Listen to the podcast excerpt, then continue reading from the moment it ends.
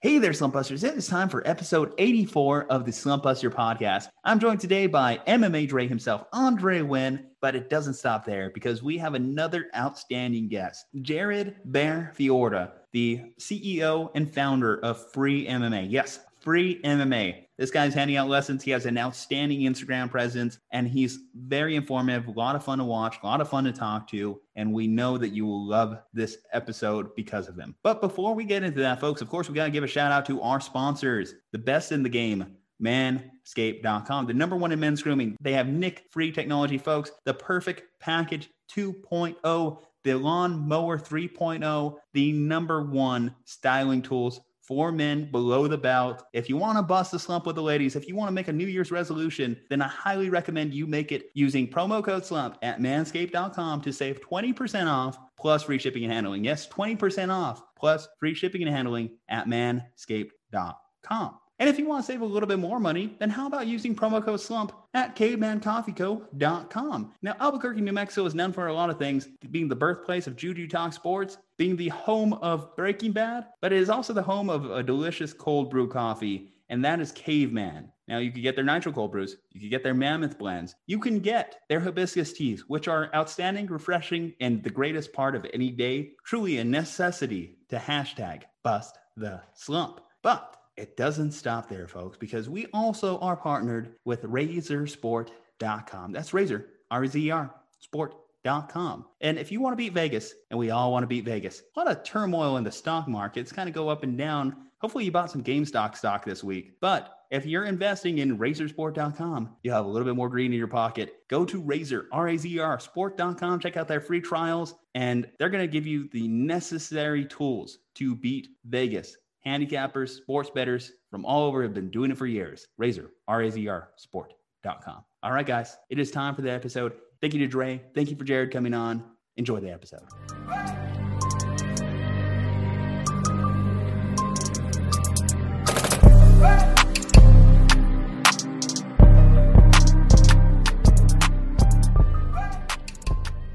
Welcome in, Slump Busters. It is time for episode 84. I'm your host, Juju Talk Sports, and I'm not alone today. I am joined by the one, the only MMA Dre. Welcome back, Dre. How you doing? Almost forgot about you. Almost forgot about Dre. You better not forget about Dre, Juju. Cannot forget about Dre. Cannot forget about Dre. But even more so, what's better than having two fantastic people on a podcast? Well, when we have a third chair, welcoming in to the Slump Buster for the first time, Jarred Bear Fiorda. Welcome into the Slump Buster. Oh man, I'm excited. Thank you guys for having me today. I'm looking forward to it. Well, we are so happy to have you, and it couldn't come at a more perfect time coming off the heels of UFC 257, big time fight night in Abu Dhabi. Dre, if you can, please give us a quick summary of what we saw on last Saturday night. Yeah, no problem. So I, I want to interject and say something first. Is I was actually only able to catch the last two fights of the main card, and that's because ESPN Plus is garbage. Dana White did this big old thing about how he's going to crack down on illegal streamers, and so I was one of those people where I'm like, hey, you know, I've got a big boy job now. It's like I don't mind supporting the product that I like to watch. I'll do it the legit way. I'll buy it via ESPN Plus, pay my seventy dollars, and try to stream it. And what happens? It crashes. So unfortunately, Juju, I can't give you too much on the bottom half of the main card. But as far as the final two fights, I mean, what can you say about Michael Chandler? Dude's a beast. I knew that he would be coming over from Bellator. He was one of the last few champions outside of the UFC where everybody probably thought like, hey, this guy will be something. He just has that strong wrestling background, but he didn't really even need to use it. His striking, he's just so powerful with his punches. So I thought that was fantastic. And then of course, you know, we get to the main event, and I was actually surprised, Juju. I think both you and I, we both had Conor pegged to win, especially after the first fight with Poirier. And you know, we, we sort of talked about it is that Conor had been out of the game for a little bit. How much ring rust did he really have? I know he had that fight with Cerrone, but Cerrone's coming down the hill from his career as well and, and, and on the wrong side of the fight game. And so I just thought, you know, Poirier looked good. He executed the game plan perfectly. I figured like, hey, if anybody's gonna win in the early rounds, it'd be Conor, but it was actually Poirier looked sharp. He had a good takedown early, and he just looked like he was ready for everything Conor had. And normally everybody praises Conor as being creative and, and, and this sort of fight genius, but even those crazy spinning capoeira kicks that McGregor normally throws, it just looked like Poirier was prepared for it and ready. And, and so my hat's off to Poirier. He did a great job. Jarred, did you yourself get a chance to watch this weekend's pay per view? So I've been bad. I didn't. I didn't catch uh, all. I didn't catch the fight night. So what I did is I went back and watched the YouTube highlights people tend to post, so I can kind of get a good picture of what happened. And uh, I gotta agree with Dre. Conor looked like himself physically. In fact, he looked tougher than himself. But you watch him in his motions. You watch him let punches slide by. Like he's not even trying to correct a mistake. So I think something a lot of people caught is Dustin would point, almost like mocking him, saying, "Oh, I just caught you with on that left side. You better watch out." And Conor's not taking it into effect. He's not thinking about how to correct it. He's just like, eh, I'll take another one. It'd be fine. And sure enough, caught him with two more towards the end of that second round, and that was it. Do you think Conor went into this fight a little bit careless? I mean, he's only been in the octagon for 40 seconds in the last two years. I definitely think he went in thinking he was going to take the win no matter what. He certainly at least acted like that. He was very cordial compared to some of his other fights beforehand. Not a whole lot of trashing. They were kind of nice to each other up to the fight itself, but definitely walked in with a level of overconfidence that was not earned given his recent fights, given his recent time in the cage. What about your thoughts on Michael Chandler? Obviously, as Dre mentioned, the winningest Bellator fighter moving over to the UFC for the first time, and he gets a big win. Now people are putting him in the title conversation against Dustin Poirier, all considering what may happen with Khabib in a very competitive weight class you know, I somewhat expected like another Ben Askren kind of situation where he would transfer over and just the UFC would just still be another whole level above him. But no, he absolutely proved himself to be a top notch fighter, even against UFC veterans. As far as him getting that uh, title shot already, it's kind of interesting because you have guys who've been really putting in the work, pounding out on the mats and in the cage, but he has as well. Just because he's coming from a different label does not mean he has not put in that work and earned a shot. So it's kind of, for me, it's up in the air. It can go either way he can either work through some of those top 10 guys, top 15 guys, or they can give to him, see what happens. We could very easily have a new UFC lightweight champion. If you had to put your money, Khabib, do you think that he would come out of retirement? I mean, 29 and 0 just doesn't sound as good as 30 and 0.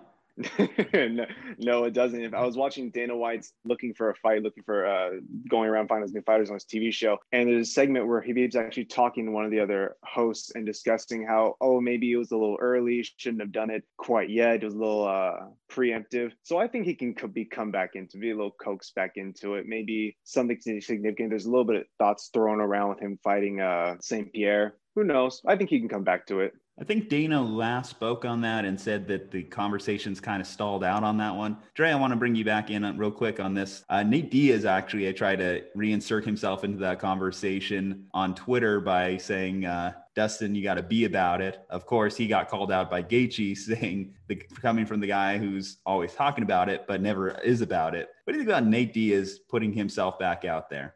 Uh, I mean, right now, you know, I was kind of disappointed in the last Nate Diaz fight. I want to say what that was the Masvidal, possibly is what it was, uh, and he didn't look that impressive there. And you know, he's taken some time off, and so really, Diaz's only claim to fame was that Conor win, and I think that sort of propelled him. He had sort of this following where there was people that were really into MMA and into the Diaz brothers that really liked him, but it was kind of a niche. And, you know, he wasn't really in the mainstream. The Conor fight elevated him to the mainstream, but he's never been able to perform quite at that level. And so I think right now Diaz, he knows he still has a little bit of, you know, sort of that star power from his one time that he did beat McGregor and their second time because it was such a close fight. Uh, but I just think from a matchmaker standpoint, a lot of the guys that are in the talks for that title, I just don't see Diaz being able to beat him. I don't think he has the style to. I think honestly, Ferguson can probably beat him from a striking perspective. I think Gaethje can too. Just Gaethje looked way too good wrestling wise as well. And I know Diaz has a pretty good Brazilian Jiu Jitsu uh, background, but I just don't see him beating any of those top guys in a Chandler or Oliveira or Khabib. I think they all just run through him. So while I think it's smart on Diaz's part, you know, talk some trash, try to get another payday, see if you can work your way into the belt, I just don't see it being like an actually good move for the UFC to do. I just don't think he could beat any of those guys. Dre, I want you to play matchmaker right now. If you're Dana, what's that next fight? And is it for the title?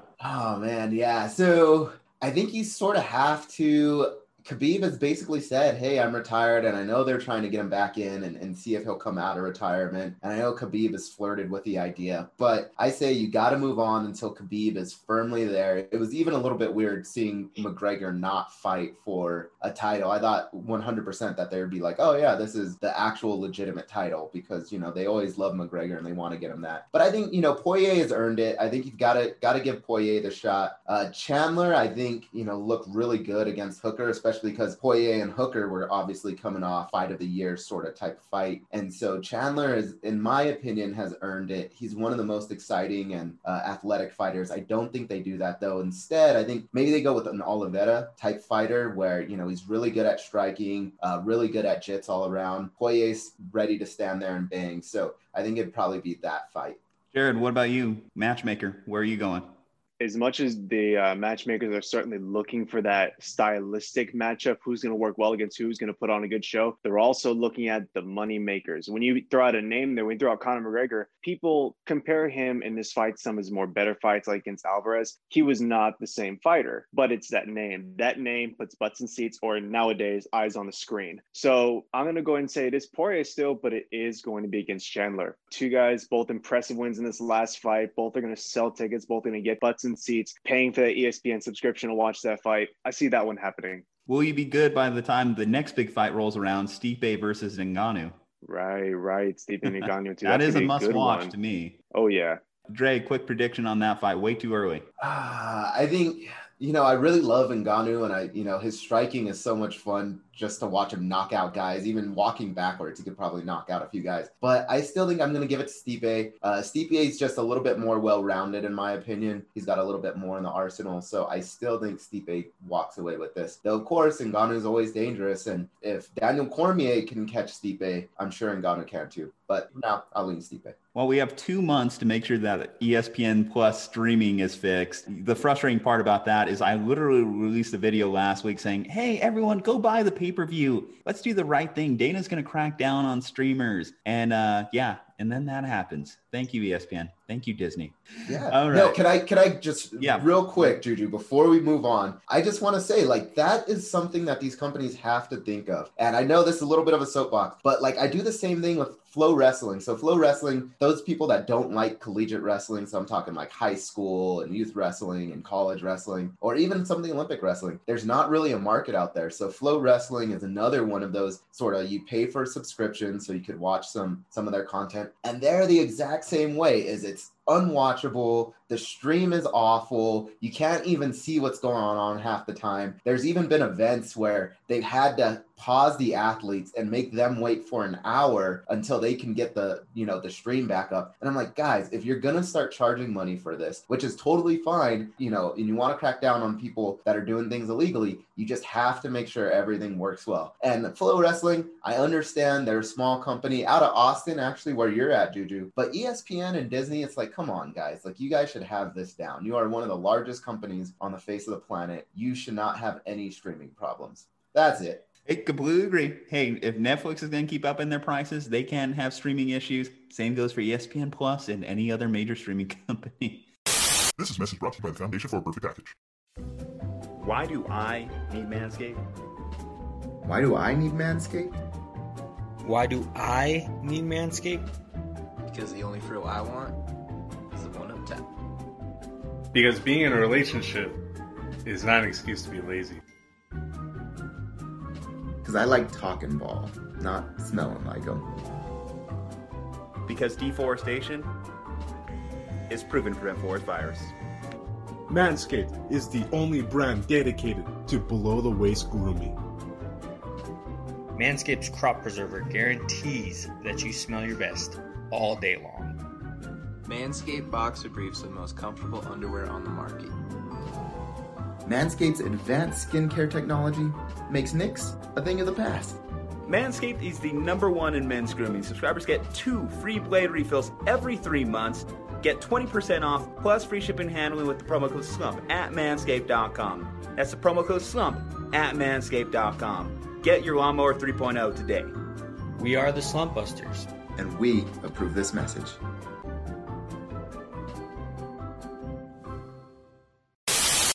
Guys? This is Juju Talk Sports. You like sports betting, right? Of course you do. Well, let's bust that slump. Let me tell you about RazerSport.com. Razer is a worldwide sports betting network all designed around helping you. Their diverse crew of handicappers produce plays the Vegas Sharps don't want you to know about. Go to their website right now and sign up for a free trial at razersport.com. That's Razer, R A Z E R sport.com. Proud partners of the Slump Buster podcast. Check them out and enjoy the rest of the show. All right. Well, I think that summarizes the fights that already happened. Let's talk about a man who's talking about future fights, developing young minds, developing people that are interested in eventually having a fight career themselves. Jarred, I was reading up on basically your business, what you're working on, looking at your Instagram page, and I gotta say, you got a lot of really cool videos on there, whether it be striking, grappling. Tell us a little bit about yourself and what you're doing with free MMA. Yeah, absolutely. So the way this all kicked off is when I was really, really young, about five years old, my dad passed away. And subsequent to that, a lot of my family stepped out on me and my mom, and I became incredibly angry, aggressive, a lot of trouble in school, suspensions out and inside of school. So my mom decided that if I was going to be this aggressive and violent, that I was going to put it somewhere productive, and she put me in martial arts. And I started my first Taekwondo class. I loved it. I became one of the youngest black belts in the country at age 14. I began teaching, competing, moved into jujitsu, and a little while longer than that, I met a good friend of mine who was an ex kickboxing Muay Thai champion, and he used to fight out of LA. And he thought, "Oh, we're friends now. We're both the martial artists. Let's spar. Let's have let's have a friendly matchup." And I thought, I competed. I got some good time under my belt. Let's do it. It'd be fun. Oh man, he just kicked my ass so hard. He, he sent me to another world at times. And I learned from him and began my MMA journey from there. And sometime after a little while longer, I started talking to my mom of all people, hey, you know, I want to open up my own gym. And so we got together and came up with the idea of Free MMA, a nonprofit where we teach anyone of all ages from six, uh, sorry, six and older of all brackets, no matter where you are in life, how to train to defend yourself, gain confidence, leadership skills, or compete one day if that is your interest. Uh, we're based in Cathedral City, California. We have numerous different teachers, all who have experience both in competitions or practicality use of their art. And we try and teach anyone who wants to learn, who wants to walk into the door at no cost. There's no membership fees, no subscriptions. You don't even have to donate if you don't want to. It's all voluntary, and we're open typically from Wednesday through Sundays. Although now we do a live stream version where we host live stream online classes on Facebook at Free MMA Gyms, and anyone's welcome to join in at the regular class times, which we post there as well. Yeah, no, this sounds like an awesome idea, and you know, I practice martial arts too, and so I do MMA, right, jits, and Muay Thai, and boxing, and I know how expensive it can be, and most MMA gyms are going to be at least a hundred bucks a month, if not more than that. So especially if you're going to the big names, right, like the the Jacksons and Roufus Sports, right, and right. those, they're going to be almost 200, 300 bucks possibly. Um, so I think it's a great thing. I want to ask you about the all ages thing. Is how do you sort of tailor classes, or how do you tailor content to the different age groups? Because obviously the athleticism of a six year old versus a 23 year old is very different, as well as the mental understanding, right? Well, I, I certainly don't try and put you know six and seven year olds in the class with the adults. Uh, sparring would be an absolute nightmare. You know, the little kids be beating the adults all over the place. Just not fair. But what I do is I break it up by age group. I have our younger children and then I have our adults, and they kind of divert at a certain age. So I understand that there are some pretty big 15, 16 year olds, and I had some 15, 6 year olds sparring in the in the adult class, training with the adults because they can handle themselves. And there are some who are on the bittier side who can't quite hang in there yet, and they still work well with some of the 12 and 11 year olds. And then on top of that, we have a very nice facility where I can actually split up sections. So let's say I have some really young kids and some kind of older kids. I can set one of my assistants up with the younger kids, set them through drills while I tackle the older kids and try and get them focused on something material or drilling or focusing on what they should be doing at the time. And we also have different days for different activities. We have our sparring days, we have our open mat days, we have self defense days, which is primarily for kids. So I try and break it up to make sure that it's fair to each person who comes in and wherever or whenever they decide to join up or show up for a class, they always take away something they can learn or use immediately. All right, Jarred. So you got your start in Taekwondo. That was your first discipline. Is that correct? Yeah, in fact, specifically Murukan Taekwondo. It's one of the few styles that uh, very little bit of people here in the United States actually practice. But it's an older one. I loved it. It was a hard style. We had a half kind of kickboxing upright stance where we practice our jabs, our cross, our hooks, and uppercuts. And the lower half we would divulge into Taekwondo, where we have our front kicks, snap kicks like roundhouse kicks, your jump, spin, side hook, all the fancy stuff. So where is the primary focus when you are talking about a uh, youth coming in, do you focus more on the striking, the grappling? Where do you kind of like develop them first?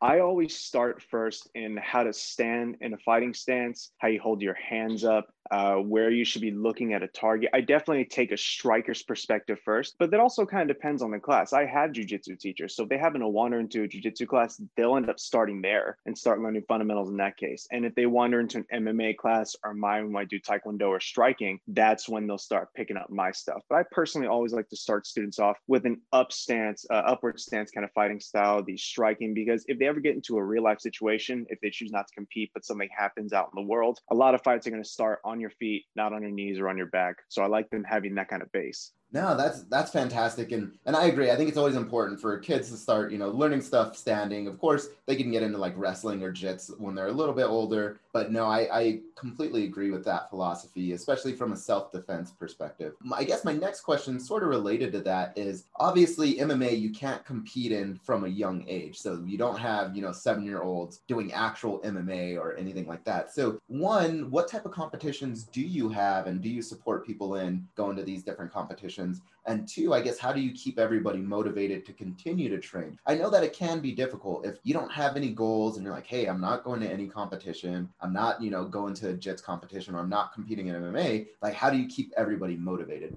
With the uh, recent events of COVID, that's been a little more on the table of conversation. How do I get people involved? How do I get them coming? So we'd like to do reminders, motivational speeches. I'll send out messages to people who I personally know, try and keep them involved. I'll put out videos on the Facebook page talking about the gym, putting out live streams. Prior to COVID, I was surprised at how much people were investing their time and interest into some place that a lot of people consider, oh, it's free, can't be that good. No one's really going to want to stick around. There's no motivation for them to show back up. Whereas I found when you offer something for free, get only the people who really want to stay, who really want to continue to better themselves on a consistent basis. Because when you're not feel, you don't feel the burden of having to make up for the money you put in. You really look at yourself and think, do I want to better myself? Do I want to grow? Do I want to compete or just be healthy? And your goals motivate you to show back up because it's there and available to you. The only thing stopping you is yourself. When it comes to things like kids and whatnot, sometimes they have their days. They have their days where they don't want to show up to gym. They're telling mommy or daddy, oh, I want I want to stay home, play video games. I don't like it there. The kids are mean or the kids are aggressive or the teacher's scary with his beard. I've gotten that so many times. Kids are afraid of the beard for some reason. But uh, you know, it's keeping them motivated. It gets a little tricky at times, but I certainly always find ways to make them happy. Whether it's okay, hey, we're having a sparring day, so they get to try out some of the new stuff and get excited and get to test themselves, or hey, we'll do some activities or some games right after we uh, do this hard drill, kind of keep the kids involved. The adults, they're usually usually pretty self-motivating. I haven't had trouble with adults trying to stay away from the gym. In fact, a lot of them try to come in on off days where we're not open or there's no class time. Hey, can I come in and hit a bag? Can I come in and do this feedback? Can I come in and work out? Can I come in and get a private with you or one of the other teachers? So the adults have been, luckily enough,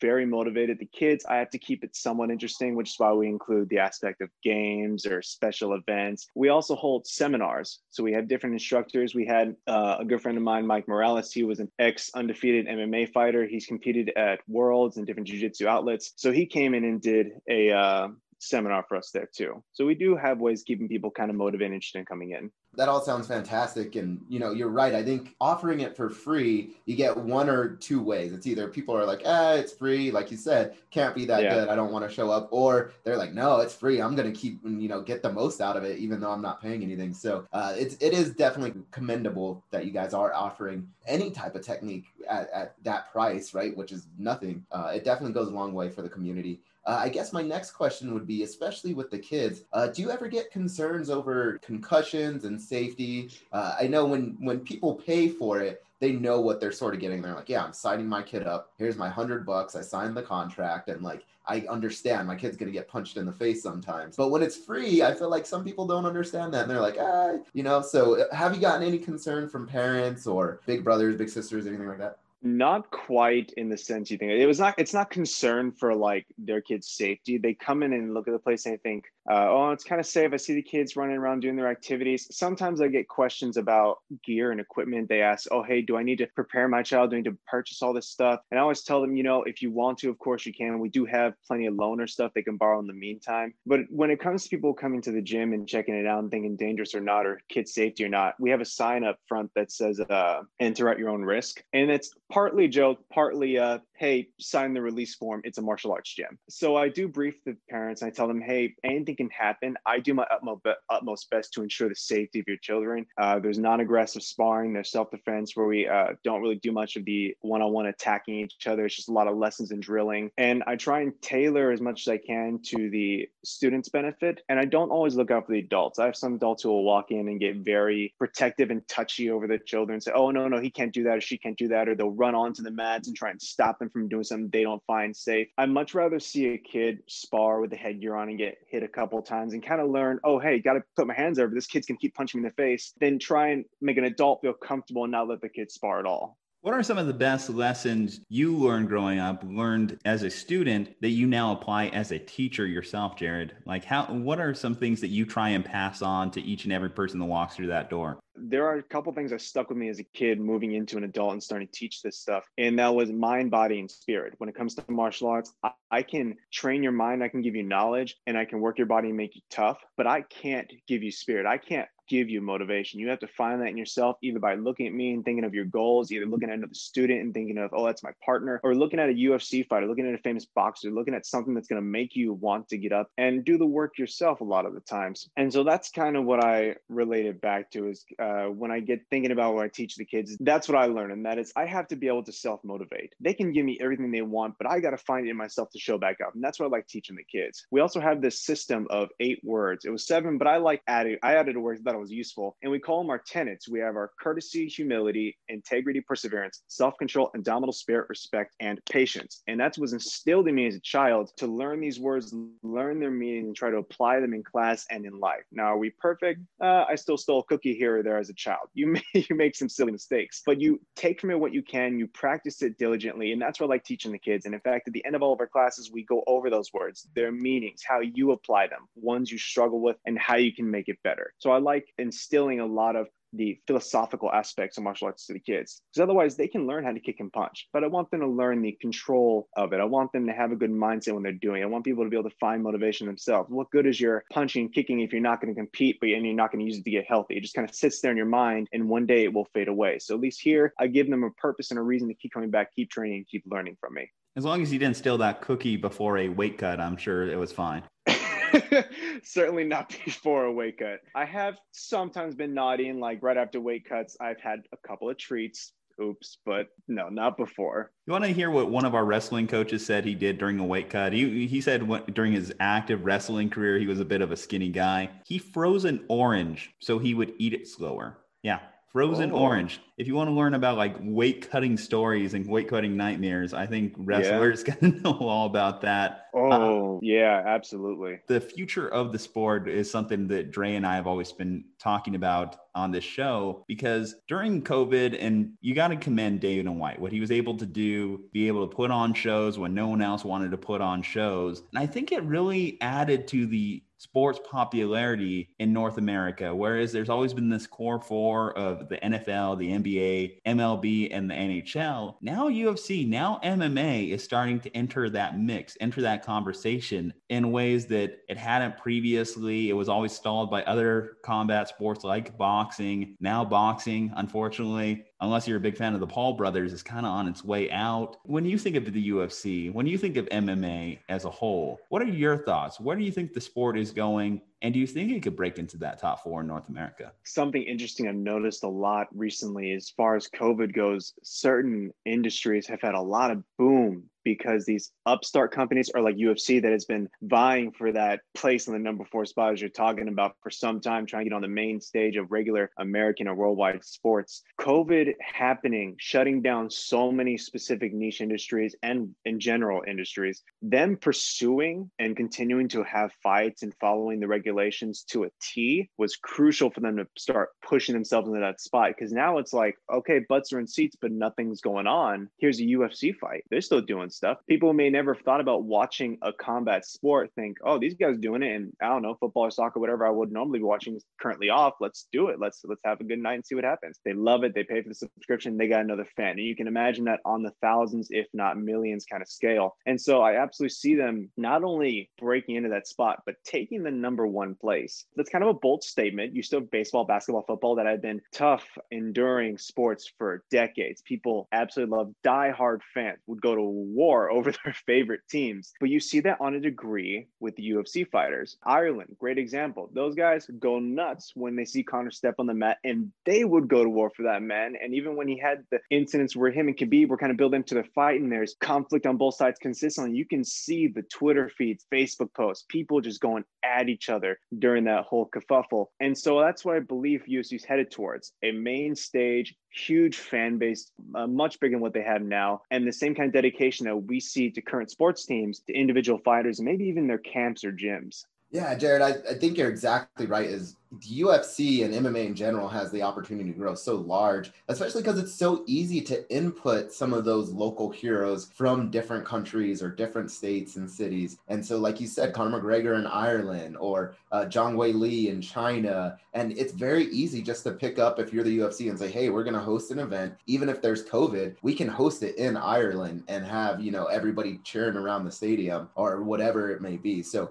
I, I agree. I, I do think the UFC is poised to continue to grow. Uh, and Dana, as much as I don't necessarily like the guy, uh, he's doing a fantastic job. So, uh, what can you complain about? Uh, my next question for you, sort of related, is what about One FC? So I know, or or I guess I should say One FC, Bellator, all the other competing brands. So One is going to have a bunch of shows here on TNT coming up in April. Do you think that there can ever be a true challenger to the UFC, or do you think the UFC is sort of just the top dog, never be toppled? UFC, having started when they did, breaking to an inch, they basically they are the almost literal started from the bottom. Now we're here story because they had tons of scrutiny. Numerous states would never let them host an event, and some uh, state official would actually verbally say that, say, "I will never put a UFC show on because it's violent. People don't want to see it, or whatever reason they gave at the time." And look at them now; they've gone through so much to achieve this spot. Can someone ever compete with them? Yes, I think Bellator slowly slipping away from that. But you got uh, events like ONE FC that you were talking about, who recently signed fighters like Demetrious Johnson, Eddie Alvarez, uh, my personal favorite, Jeff Chan. If anyone knows about him from MMA Shredded, you know, so they're getting some really good guys, really showmanship style guys who can put on a good show uh, while still taking the victories and keep people involved. But now's the time to do it. COVID, as horrible as it's been, is the time to boost your business above your competitors because you can look at what they're doing, how they're struggling, or how this might be affecting them, and look for ways for you to work around that. And then being based outside the United States and now UFC hosting events outside the United States, they're able to put on more shows because they're able to follow regulation. Their COVID cases are probably not as severe, and there's more opportunity for them to grow there. I just don't think no one's going to be able to compete with the UFC in the meantime. Maybe now is a good occasion for people to catch up if they jump on it now, get get somewhere near. But UFC is too big. Too many people are still trying to fight for that place on the roster. Too many people are looking for that perfect matchup one day. Some kids starting out right now may think, "Oh God, one day I get to fight with Conor McGregor. He's in the UFC. I got to get there so I can do it too." Uh, so for right now, I don't think anyone's going to meet them, but this is certainly the time for them to try. No one should be slacking on their on their game during this time. Can you explain to me kind of uh, your process in developing a social media campaign? Because as I mentioned, one of the big things that really stands out immediately about you is your Instagram page. It's awesome. You go through it, you have so many unique videos, all different, all relating to a different discipline, a different technique, how to do the basics honestly, your Reels page is a gold mine. And I got to say, like, I commend you, my friend. Thank you as far as social media marketing campaign interesting. Honestly when it comes to my videos i put out something every every few videos i put out one that i create and i think is really really great and i want to see how it hits. And then other videos will come in in the sense that people will comment and people write in things that oh hey i'm struggling here or here. I need work with this. I need work with this. And some of the things you hear me discuss when it comes to fighting are both yeah striking grappling but also we get to specifics. We've talked about very specifically jump spin sidekicks talked about very specifically uh, Americana, Kimura, guillotines. And they're not super advanced, so people can track them well and practice at home. But it's meeting the needs of the people. So for myself, when I look at what's going to help my channel grow, I look at what are people asking for? What are they talking about? What do I hear something consistently? People are consistently asking for help with how to hold their hands up. And I get enough of those. I think, okay, that's something people want to hear about. They're probably going to be able to learn from me how to do that properly. And then we can carry on into the next segment. So I think listening to your followers is a great way to build anyone's platform. So Jarred, you mentioned a few like the videos or tutorials that you go through, you know, Americana, Kimura, spinning sidekicks, whatever it may be. Could you give us a little bit of preview yeah. of what do you have coming up next? So what are things that people have been asking you for that you're really excited, like, oh yeah, I can't wait to make a video on this? I recently, and this, I'm going to answer that about your future ones, but I'm going to date back to a video I just made today, this afternoon. And I made it last minute and it hit really well because people were excited and they want to know about what happens if someone is on top of you, choking you. And this is more of a self defense tactic kind of thing, but you can see somewhat in UFC guys will brace their hands up against the other person's face or throat, trying to get themselves to posture up or whatnot. And so I try to apply it there too for the competition's sake. But in general, when I go through and I make those kind of videos, I very specifically talk about like, oh, break the grip, shrug them off, buck. I talk about things they'll need in a real life situation. And so that one I knew was going to do well. And that's kind of what we're looking towards here in the future. We're going to talk about more self defense tactics. I'm going to get even more specific on technique because a lot of people want to know, like, oh, when I throw a punch, what knuckles? Where's my shoulder? Where's my elbow? What are my hips doing? And so, what people can look forward to are more specific oriented instruction on what you're going to do. And it's hard to fit it into that 30 second reel page, but uh, I think I do a good job making it work so far. And no, no one's really complaining. People are always asking for more. A very specific technique that's going to be going up soon is, for instance, how to throw a roundhouse kick. Not advanced, very basic, but everyone can learn from it. And I haven't done one here on Reels yet. So people have been asking, oh, how do I use my feet more? Well, I've gone over a push kick. Now we're going to talk about round kick. We'll move on to side kick and expect basics, maybe some reviews of the basics, and then some intermediate, advanced, and so on and so forth. I want to treat it like they're walking into my gym. How would I teach them if they showed up? Talking roundhouse kicks, got the scary beard. You're basically a young Chuck Norris, aren't you? Oh, that's that's so near and dear to my heart, man. Thank you so much. That's such a beautiful compliment. All we need to do is bring back like those uh, random facts about you. You know, get those memes going, going classic internet with it. But no, I, I th- definitely think that it's awesome. Obviously, MMA it knows no gender, it knows no age group. You have women competing, you have men competing, you have people of all ages, weight classes. Absolutely. And one of the biggest things too, like when you talk about the old school MMA, uh, Dre and I watched some documentaries of like when you mentioned the John McCain years when he was saying it's basically human cockfighting. Um, you yeah. just had people of all different variations of backgrounds coming into it. Can you describe kind of your love just in general for the sport and what is just that attraction that you would like to imbue onto others? my love for the sport the sport is my everything. This sport dictates my diet. This sport dictates my look this sport dictates my physical exercise. It dictates the workouts I do. It dictates on a level the friends I make because I don't want to make friends who are not who are not going to bring me up, who are not going to motivate me to do more, or at least say I support you. So it runs my life, and I think it has to for anyone interested in competing or living a life in the, in the martial arts world. You have to dictate your life by that because there's so many aspects that you can easily throw out the window and completely lose sight of your goals. So that's kind of what what my love is for. It's become my life, and so I live that every single day. It makes me me happy. And I, from a young age, competing, uh, moving to an adult competing, this sense of thrill. I once had a friend of mine say, you know, there's something that is unique to fighters, and that is there's something we want to fight against in ourselves, which drives us step into that mat, that cage, that ring. Maybe it's the insecurity. Maybe it's a, a loss you occurred when you were younger. And it's something that drives you, okay, I never want to feel that sense of weak or sad again. And I kind of got where he's going with it, but I think there's also a certain love. People just simply enjoy and get a thrill out of certain activities. People love skydiving. People love rock climbing. This just happens to be my thrill. This happens to be my drive. So when I hear about it, I get excited. I want to watch the events. I want to go live. I want to go and train. When I hear someone talk about martial arts, I immediately want to go enact whatever they're talking about on my heavy bag. If someone's doing a demo of a spin sidekick, I'm like, I've done spin sidekicks in a while. So I'll go out there and drill that for, uh, you know, 20, 30, 50 times, however many I feel I need. It's something I do every single day. It has become my life. And I love it because I was doing since a kid it and it drives me to keep getting better. Yeah, I could definitely tell the passion that you have. I'm the same way. I've been doing, you know, Taekwondo is what I started off in, and then Juju and Very I nice. wrestled together, and uh, you know, now I'm doing Muay Thai and kickboxing and jits. So I I love the sport too. I think it's honestly great for everybody. It's practical. It's not just like other sports where it's like, hey, you can run fast, but if you're ever in a self-defense situation, you got to know how to defend yourself. Uh, even something as simple as getting out of somebody on a mount. You know, that video that you talked about earlier today. Jarred, one of my last questions for you is: There's obviously got to be some idols that you have in the sport. So, who are some of your idols, whether it's in MMA, boxing, or you know, Taekwondo? Who do you look up to? Oh man. So as far as who I look up to when I get really giddy and excited about for the longest time when I first started trying and learning about MMA, uh, I wanted to fight Anderson Silva. I love that guy. I love his style. He was the king for decade, if not longer. And of course, he's now a step taking a step back to the whole uh, competition aspect of it. But definitely him, definitely someone I look up to. He's very motivational, and he wasn't a huge shit talker. He wasn't huge into. Oh, can I cuss? I'm sorry. I didn't. I didn't think about that.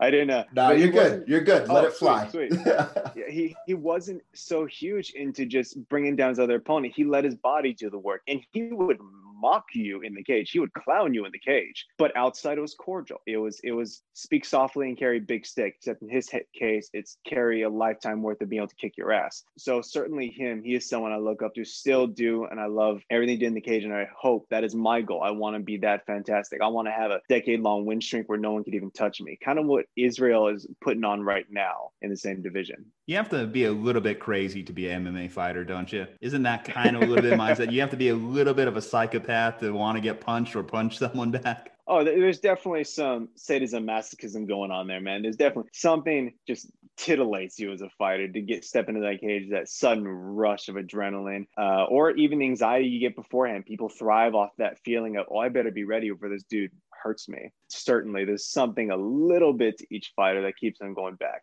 I get it. I look at Dre and I'm like, damn, I want to get back out there too. Like, there's nothing like that thrill of being on the in a fight in a one-on-one competition. That's something you just don't get in other sports. That I think is so unique to being in that octagon, being on that mat, being in that squared circle. Whatever it is, I just I love it. I agree with you. I love hearing your passion. I love people that are passionate about their passion. I, I think that that goes a long way.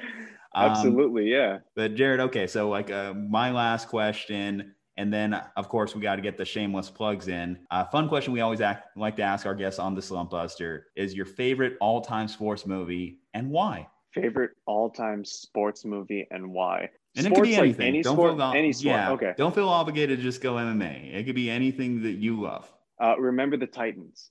Remember the Titans is going to be my all-time favorite sports film, and I'm not super into sports films. I don't watch a whole lot of them. I've seen somewhat kind of your basics, like your martial arts films, Enter the Dragon. Remember the Titans is a super popular movie, so I'm not really diving into some subcategory of filmmaking here when I talk about it. But I think the message above anything else is super, super important, and it rang true then. It rang true before the time of the movie, and it ring true now with unity and coming together. And if we can't work together as a team, we are going to get stomped by every adversary that comes in our way. But the moment we can put it together through some hard work, through some blood, through some sweat, we will overcome any obstacle. And I love the aspect of that movie that brings it to. So that one is going to be my favorite. If you did feel obligated to throw out a combat sports movie, it's funny though that I, a lot of like fighters and people that we talk to get thrown out Vision Quest because mostly because your coach probably made you watch it at some point to get ready for the next big fight.